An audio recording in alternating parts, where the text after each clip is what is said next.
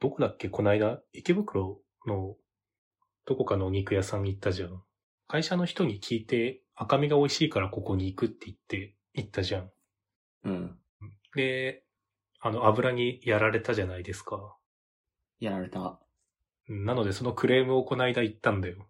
向こうもたまったもんじゃないよね。店おすすめしたらクレーム返されるんだからさ。 確かに。え、ちょっと行ったら、油がすごかったんだけどって話したら、うん。なんかそれはいいお肉を頼みすぎたのではって言われて、軽率に上ってついてるものを頼んだじゃん。うん。で、上を頼むと油が乗るから、うん、それを頼んだのが悪かったって指摘されて、うん。で、新ロースってさ、そういえばあったよね、メニューに。いや、わからんな。覚えてないなんかロースが何種類かかあって、まあ、何種類かあったね。 うん。で、その人の口から出たのは新ロースで、確かに一番安かったんだよ。確かロース界隈の中で。なるほど。となると、やっぱこれが正解だった説がすごくある。うん。うん。なんだったらリベンジしたいまであるな、そしたら。ああ、これ聞いときゃよかった。明日聞こうかな。あの、俺たちの近くの席にさ、運ばれてきてたさ、ああ、うん。あのドライアイスが出てるぐらいの肉結局何だったんだろうね。あったよね。あったね。なんかそれっぽい名前を見つけたけど、わかんなかったな、結局。え、最初あいつが新ロースなんじゃないかって言ってなかったっけえー、いや、それは言ってない気がする。なんか、すき焼きとかそんな名前のメニューがあったんだよ、確か。ああ、そうなんだ。ドライアイスみたいな感じだよね、本当に。ああ、けどまあ、その時はよ思わなかったけど、言われてみればドライアイスな気がする。なんかガクト出てくるんじゃないかぐらいの、ふわーって。いや、まあ、単純に湯気かな、とも思ったけど、さすがに、あれか 湯気なのか。いや、湯気にしてはさ、熱々の熱々すぎない。とんでもないぐらい煙出てなかった。そうだね。出てた。いや、リベンジしろ、しようよ。その、煙まみれ肉と、あと、このおすすめされた新ロース。そうだね。確かに。 まあ、シングルトラマンだ、新仮面ライダーだ。芯つけたら何でもうまいんで、うまいし強いんでしょ。一理ある。ちゃんと、本を、1.5冊ぐらい読んだよ。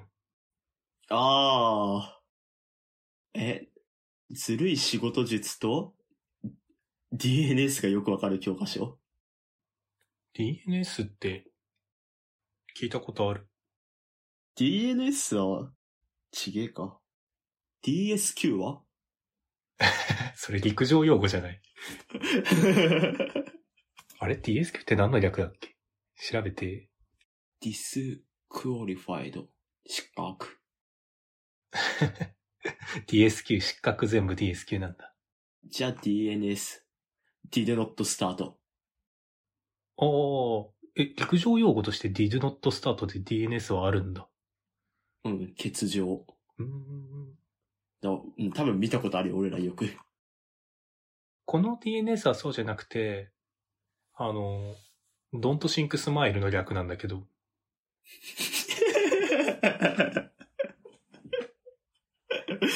どこまで本当かどうかな。トントシンクスマイルがよくわかる教科書。わかりたいな。うーん、でも絶対違うんだよな。 え、N が無理やりすぎんだよな。でも don't ってやっつくやつ、たまにやりがちだよね、こういうの。あー、なるほどね。まあ、やりがちかもしれない、確かに。うん。まあ、正しくは、ドメインネームシステムだってさ。あー。全くピンとこないと思うけどさ、うん。あの、ウェブサイトの URL あるじゃん。 http? おお、それの後についてる、例えば distortion.com みたいな。あー。が、ドメイン。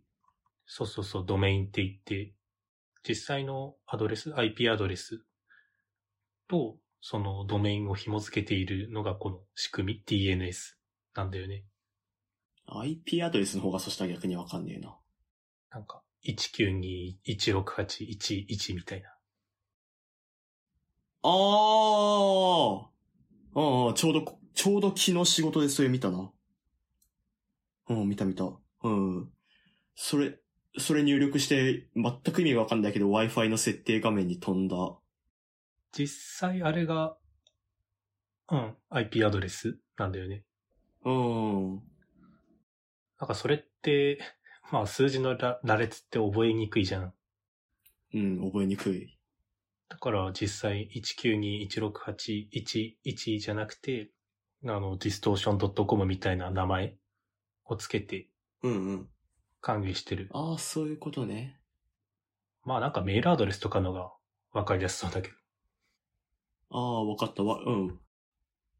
ああ、実は我々が見てる distortion.com ってのは数字の羅列だったと。うんうんうん。この名前と IP アドレスを紐付けるような仕組み。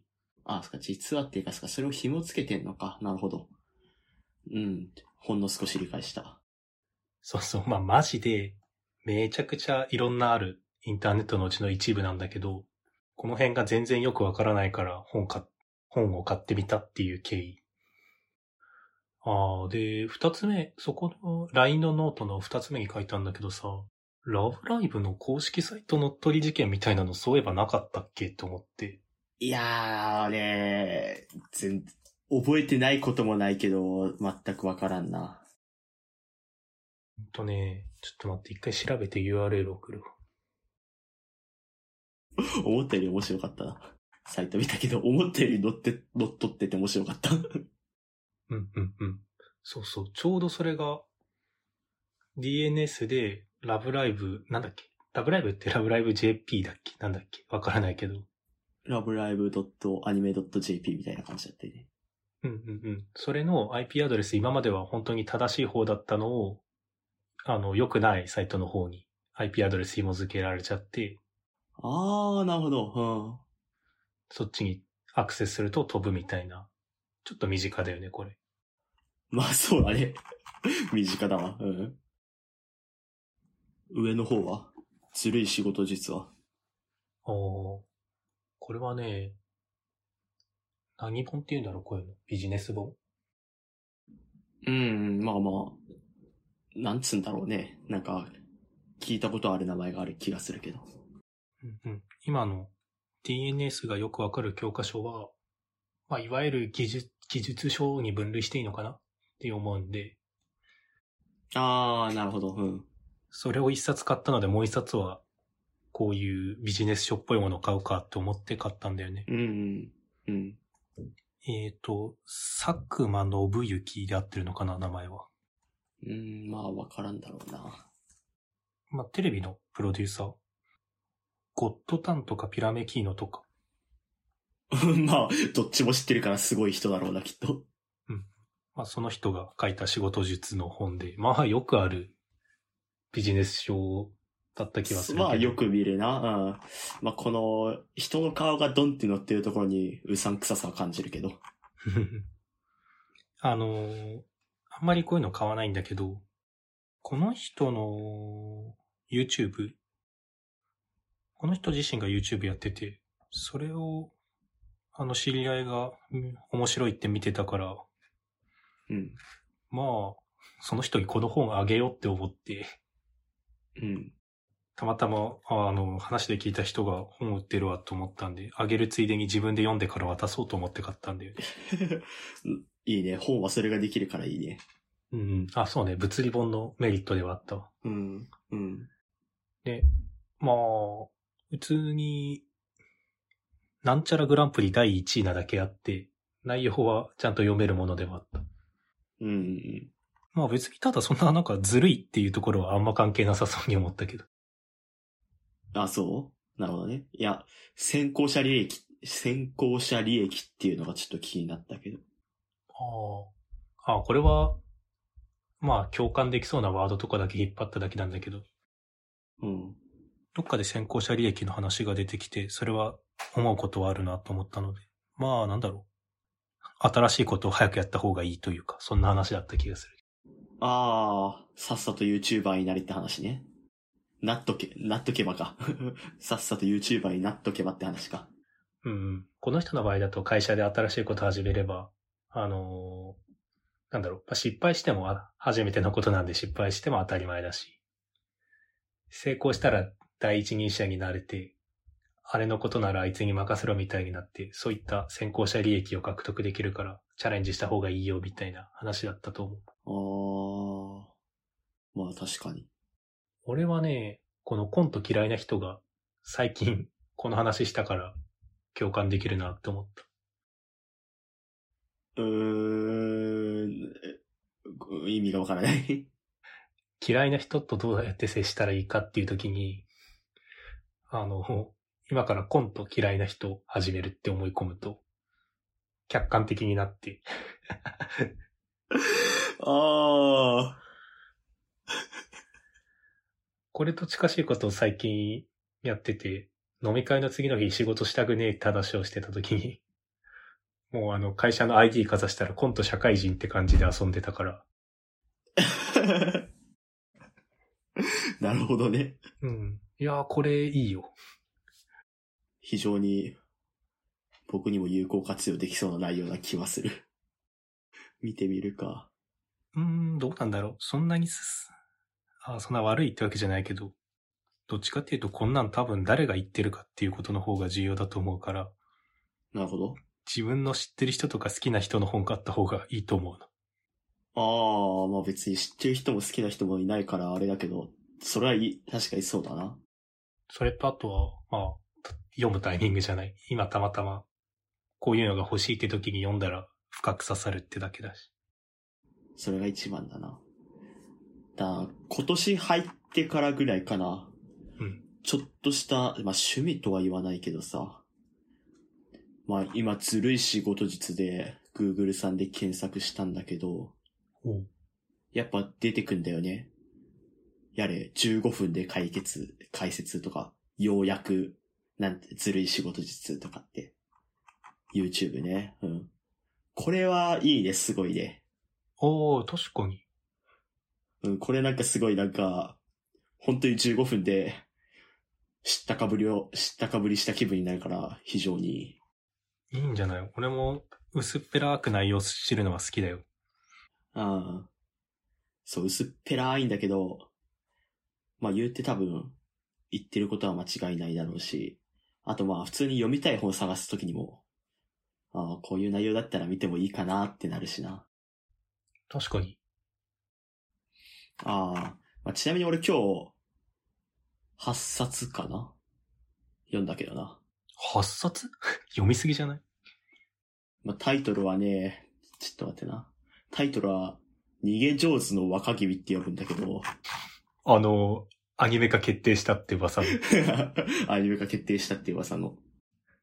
1から 8?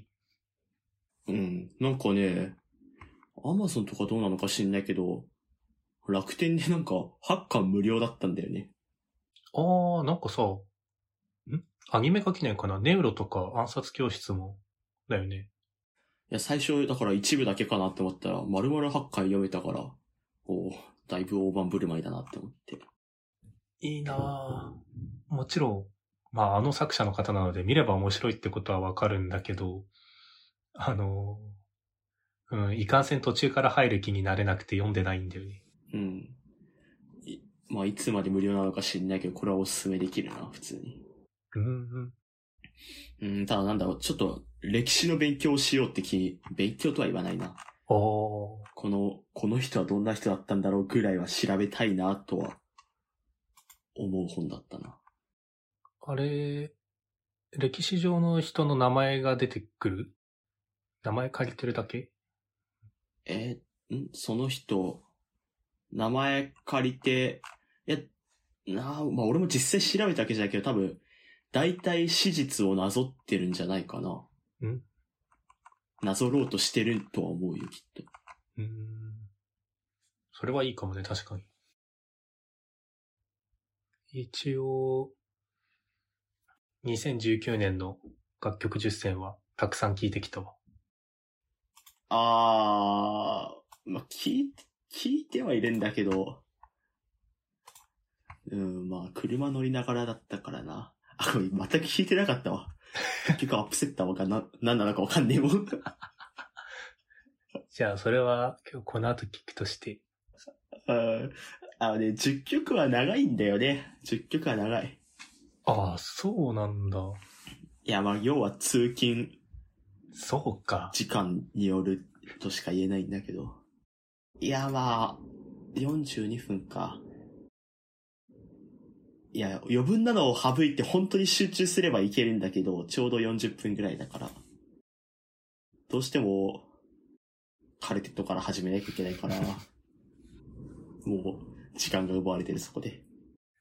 まあでも、Don't Think Smile は聞いたんでしょ結構。ああ、まあ、腐るほど聞いてる気がする。 見どころ満載、リズム天国。 B メロ、楽器の見どころ満載リズム天国でしょ。リズム天国は五感がいいから言っただけで、そうとは限らないけど、結構ドラムとかはっちゃけてるよ。 はっちゃけてるね。はっあはっちゃけてる系はやっぱいいね。うんうんうん。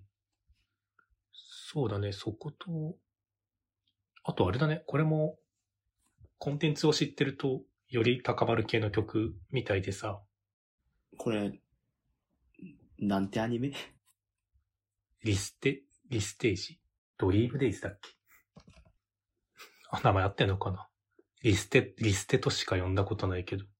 おーリステージ、ドリームデイズ。いや、完璧だよ。合ってるよ。全く、全く知らないね、これに関して俺。ああ、でも意外と見れる内容なんじゃないかなとは思うよ。あ、プリキュアの時間帯ではないんだ。あ、全然深夜アニメ普通の。ああ。いや、見れるか、これ、本当に。ああ、ごめん、嘘かも。でも、やっぱり、曲が良いから、ああ。あれ、エンディングオープニングかなああ。まあ、オープニングかエンディングだったら、それを目当てに、ギリギリ3話ぐらいまでは見えるからな。うんうんうん。でも、その中でさ、えっと、なんていうか、劇中歌とかが出てくるから、なんだかんだ見れるんじゃないかなと。ああ。あのーまあ、アイドルを目指す、アイドルグループで活動するみたいな感じだと思ってもらえれば。いや、俺意外とはその、アイドルを目指すとかそういうのを、そういうアニメが意外と好きじゃねえかもしんねえな。 おい、ラブライブに全速力で殴られるぞ。そう振りかぶってたよ、あっちで小鳥ちゃんが。別にラブライブは、うーん、スクフェスが好きなのであって、ラブライブが好きだったかは怪しいからな。 こないだその話したね。内容あんまそういえば覚えてないっていう。まあ、これは別に見なくてもいいんじゃないかな。さっきの、あのー見た方がっていうよりは、アニメより前にコンテンツがあったみたいなものだからさ、これまでの楽曲の、まあ、メロディーとかをなぞったような感想になってるみたいで。あ、それが何なんだっけどれだっけリステオールスターになってるってことうーん、俺知らないんだけどね、全然。でもリステオールスターズみたいな感じで、多分楽しいんじゃないかな。知ってる人だったら最高のサプライズだよね。あー、なるほど。ちょい長めじゃなかったっけ、感想。あ、なかったなかった。そういう意味で知ってたらより楽しそうかなと思った。ああ、ゲームでまずあったのかうんうん。まあ、ドントシンクスマイルが一番いい曲で、ああ、まあそうだね。その次は、あ、現在万歳はあんまり聞いてないって言ってたよね、確か。ああ、まあそうだね。いや、これよりはね、あたしかわいい宣言の方が、おなんかちょっと良さを感じたわ。どちらもキャラソンではあるけれど、雰囲気が割と違うというか。現在万歳は、やっぱこの明るくちょっと切ない曲は、まあ、この世で一番いいからね。なるほど。あと、そんな聞いてなかったら、あれじゃないやっぱ、ギターのカッティングが結構いい感じだから、そこ目当てで聞いたあ、ら、まあそうだね。うん。やっぱそういう映える要素は欲しいからね。あたしかわいい宣言はもう、ただのキャッチーな中毒ソングじゃないの。あーっとね、あたし、まあ、あたしかわいい宣言は確かにキャッチーな曲なんだよ。うんうん。で、そう、とうとう俺の方にもなんだっけ。あ、ステーションだ、ステーション。うんうん。アップルミュージックのね。うん、ステーションが入ってきたから、知らない曲を聴くのもまあたまにはいいだろうって思って聴いてんだけど、あたしかわいい宣言2があったから、それはちょっと良かったやつに入ってるわ。えー、ちょっと待って、当てようかな。あたしかわいい宣言2か。あ、まあ知ってるかどうかはわかんないんだけど、うんもし知ってたらまあ多分当たる気はする。いや、無理だな。あ、なんか、何かしらヒント欲しいな。あ、あとね、声優キャラソンで声優は一緒だな。あ、じゃあ無理だな。紀藤あかりの曲でしょ多分わからないわ。うん。あ、わかんないかうん。そう。あ、私可愛い宣言2だって思ったら、あ、声も一緒だったかって思って。うん。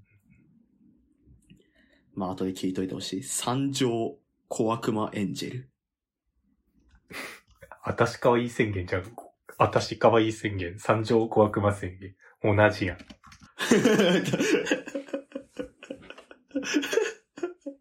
あ、え、なんかし、名前知らないかもしれない。まあ、わかんない。どんだけメジャーな曲なのかが全くわかんないから。2020年だね。あー、2019年ぐらいまでしかアニソンというものを追ってないから。ああ、三条小悪魔エンジェルか。あー、っていうか、ー、エンジェル。ああ、別の、このキャラクターの別の曲だったんだ。 知らなかった。んあ、本当に2だったってこと普通に2だったし、多分作曲も同じ人じゃない。あ、本当だ。 本当に2だった。 本当だ。姫崎のは、姫坂が。うん。あのー、2020年になってるからアニメが終わった後の、なんだろうね、オリジナルアルバムとかに入ってたんじゃないいあー、だろうね。 や、これマジでただの2じゃん。ああ、でもそれはぜひ聞いとくわ。マジで2だ、多分。なそう言われるともう考えもない気はしてきた。もうにターン2番だわ、そしたら。セカンドシーズンだったんだね。うん。まあでもこれも、ね、やっぱ、どんな曲であれ、アップテンポな曲は聴いてられるからね。あー、なるほどね。すごく仕事がはかどる。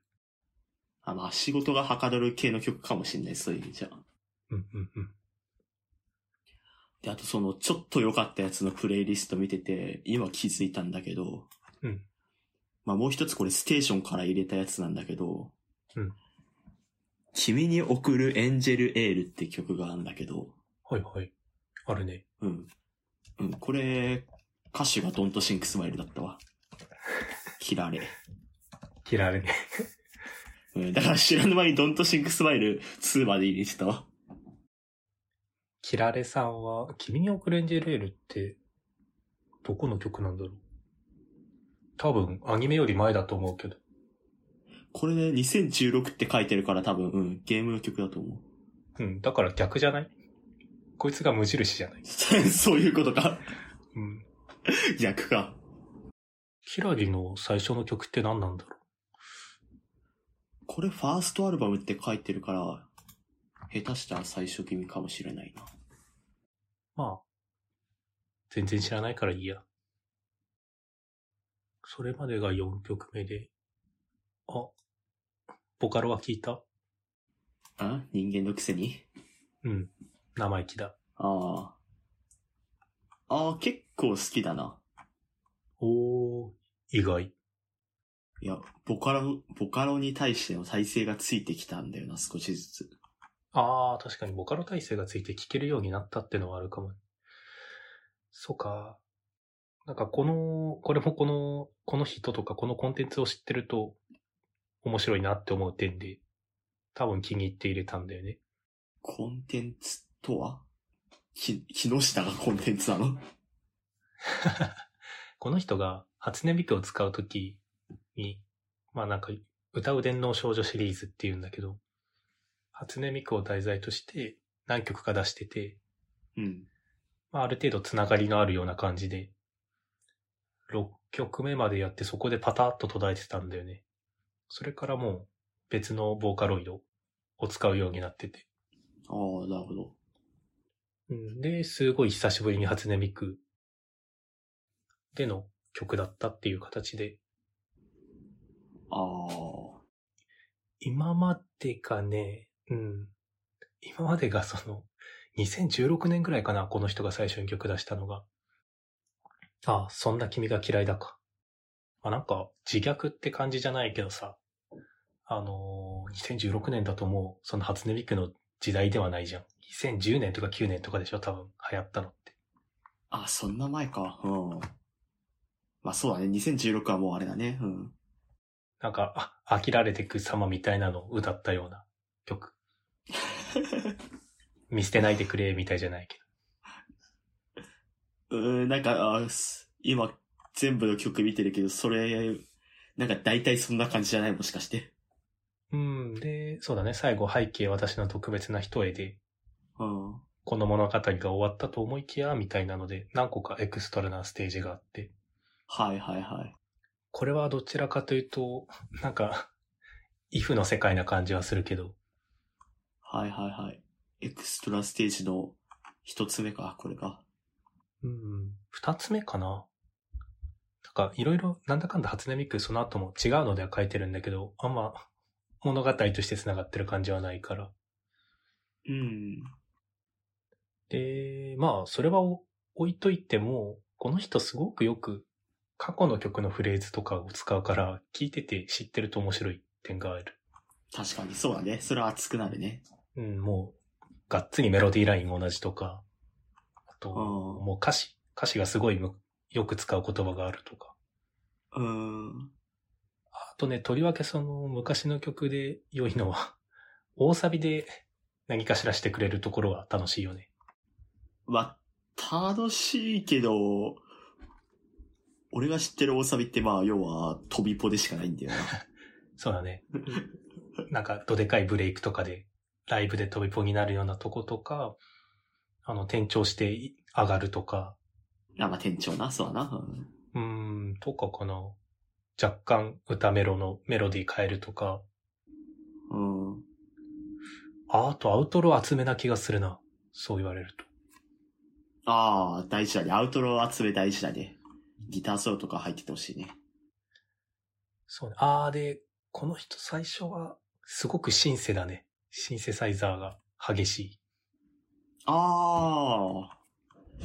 どうだろうな。基本的にシンセサイザーとかピコピコとかそういうのは嫌い寄りな人間だと思ってるけど。でもそれもあるかもね。なんていうか、さっき、なんか初音ミクの、うん、自虐じゃないけどそういう感じの歌って言った時に少し話戻るんだけど、ちょっと古臭いんだよね。 あえてやってるのかもしんないけど。あの、ザみたい、ザボカロみたいな感じ。ああ、そうだな。そういう意味じゃ俺まだ古臭いボカロをあんま知らないかもしれない。ああ、そうか。古臭いはちょっとことは悪いけど、なんか懐かしく聞こ、うん懐かしいなっていう、一昔前感がこの時ですらあるなっていうああ。が最初の方の2曲ぐらいそうだけど、その後少しポップ寄りな感じになって、はいはいはい。あともうこのつまらない日々が素晴らしいから、笑ってるからね、初音ミク。はい。ああ、よかった。だけの、ありったけの周知ちゅち好き、好きを甘く言ってるんでしょ。ああ、そういうことね。うん。だから、この間3つはだいぶハッピーなんだよね。おーあー、でもまあまあまあ、ぜひその6曲下から順番に聴いてくれれば。ああ、まあ、そうだね。これは今日聞いてもいいかもしれない。楽しいと思うんで。これ、この木下さん拡大スペシャルで3時間ぐらいは喋れるから、ぜひ聞いといてほしい。その次なんだっけあー、街角タンジェントは別に喋ることもないや。これはこれはこの辺までは聞いてるのいや、そう、この辺まで聞いてて、だいたい大好きを飛ばして終わってるぐらいだけど。だから大体これで会社に着くのか。うん。じゃあ、あれその後何もない私には、に行けないということか。いや、うん、そうだね。聞いてないね。こっから上は。うーん、いやー、聞くべきでしょう、これこそ。え、どっちな、なに何もない私にはいや、まずはそうでしょう。この、うーん、この後ろ向きな、ぽ後ろ向きっぽいタイトルから、すごいいい曲だと思う。ああ。あ、嫌いじゃなかった気はするな。アコギとかが特徴的かな。うん、なるほど。アコースティックな感じがする。タンパリンとか使ってなかったっけ、この曲。タンバリン。うん、あんま覚えてないよ。俺も最近聞いてたわけじゃないんで。タンバリンか。いやタンバリンなんて聞き分けられる気がしないけど、ドラ、ドラムと何が違うの 聞けばわかるんじゃねああ、わかる。 まあ、聞いてみたらいいと思う。うん。そうだね。それは聞いてもいいぐらいな気がする。そうなると、せっかく聞いてもらったのに感想がもらえないけど、ブライ、ブレイブクライバーは聞いたんじゃなかったっけうん、まあ、これはだってよく、良かったやつに入ってるから、結構しょっちゅう出てくるわ。え、推しポイントはないの何か。いや、まあ、無難にやっぱ、あ、そうなんだっけ、こないだの23日の春来少女の話うんうん。そんなタイトルだったよね。うんにも少し関係するんだけど、これもまああの、人類が好きなフレーズがいっぱい入ってるよね、ブレイブクライマーもね。あの、ギターの、あ、ギターじゃない、ピアノの、ピルルルンとかね。ああ、一番いいからね。うん。うん。 あれ人類が一番好きなフレーズだからね。うんなるほどね。あと、激しくなるドラムとかね。あの、サビの後半でっていうことうで、んそう。あの、首を縦に人類全員振るからね。あ、そう、そう、首を縦に振る感じのやつは人類好きだからね。なるほどね。うん、これは熱いね。やっぱり、ピアノイントロは一番いいからね。もう何本あってもいいんだから、ピアノなんて。あー、なるほどね。ピアノイントロは人類が好きね。そうだね。水瀬いのりの曲は、古いのであればわかるんだよね。だこのサードアルバムまでは多分わかると思う。メロディーフラッグとかと同じ人じゃないかな。あー、メロディーフラッグって何アルバムだファー、入ってるとしたらファーストアルバムじゃない。あー。いや、名前は知ってるけど、パッとは出てこないな。そっかそっか。あの、ラジオのテーマ曲だからすごい有名かと思っちゃってたけど、 しそういう意味だと有名ではないのか。宮瀬いのりはね、まあまあ好き嫌いが激しめだな、俺。うん、そ曲に対して。うん。その分バラエティに富んでるっていうポジティブな捉え方ができるかもしれない。ああ。あ、そうだね。バラエティに飛んでる人ではある気はする。多分、うん、割と世の中の人間と感覚は一緒だと思うんだよね。ラッキークローバーとかその辺は、すごい好き。うん。 あー、ラッキークローバーこの世で一番いい曲なんだよね。あそう確かに、言えてるわ。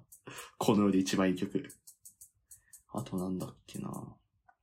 ファースト、うん、ファーストが一番曲が多くて、どんどん減っていくな。あー、でも、ファースト、ファーストアルバムってやっぱさ、なんか全体通して、すごく春に合う曲が多いんだよね。印象としては。ああ、そうだね。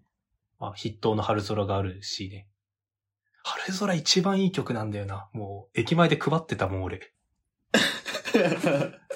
春空どうぞって。あ、まあね、ファーストはね、全部好きと言っても差し支えないかもしれないな。うん。そうだね。そのぐらいあるで、あるでしょ、ファースト。セカンドだとちょっと下がってくるなさっきの言い方じゃないけど、ちょっとバラエティに富んだよね。いろいろなタイプの曲が増えたし。あそこの、シュビドゥワバ、 シュビドゥワップワップ、わかんないけど、この、この辺はあんま好きじゃないな。あと、シネマチックダイアリーとか。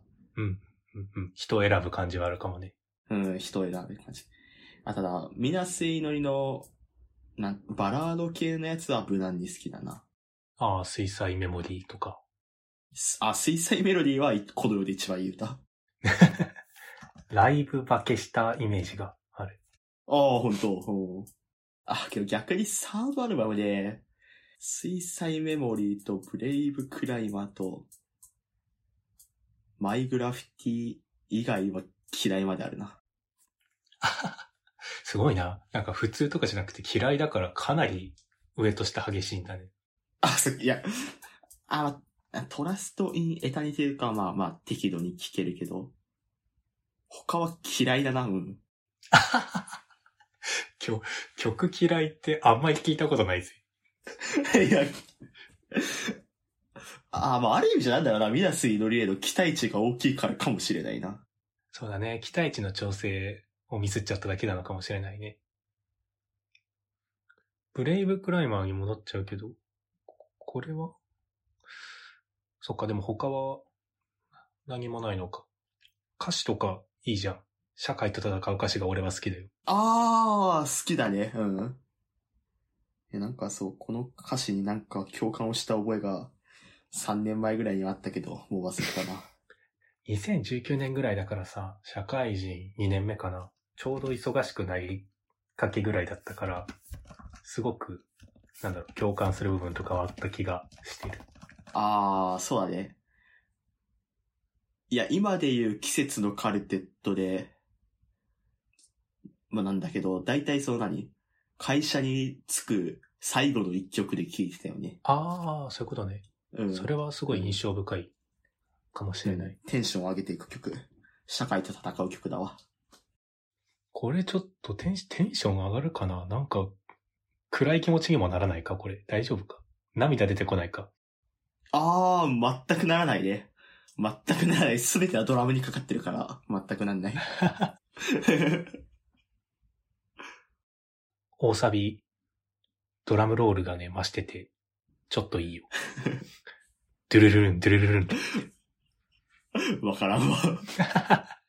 あとあれじゃない ?2 サビ前、もうベースはみ出たんかってぐらい、ベベベンってなってる。あ、まああ、それはわかる気がする。そうだね。あー、あとこれのギターソロ2019年で一番好きだったかも、確か。ああ、そうだね。普通に、なんて言うんだ。2番終わってからのギターソロは普通に良かった覚えがある。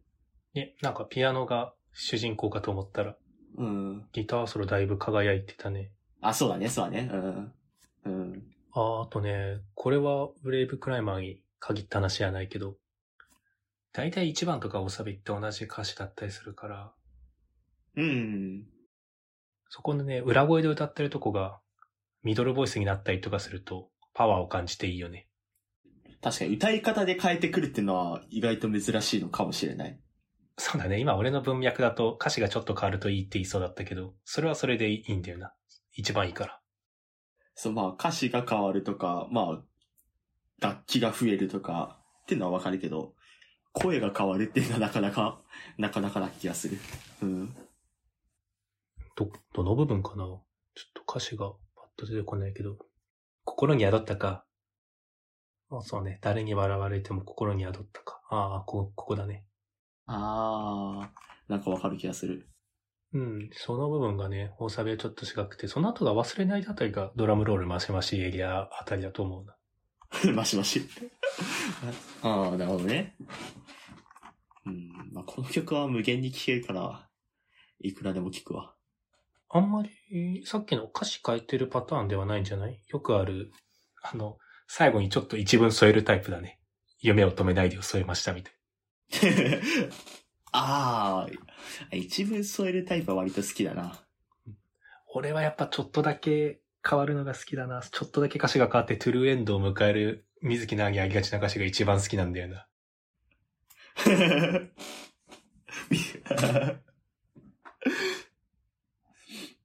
ああ、なんだろうな。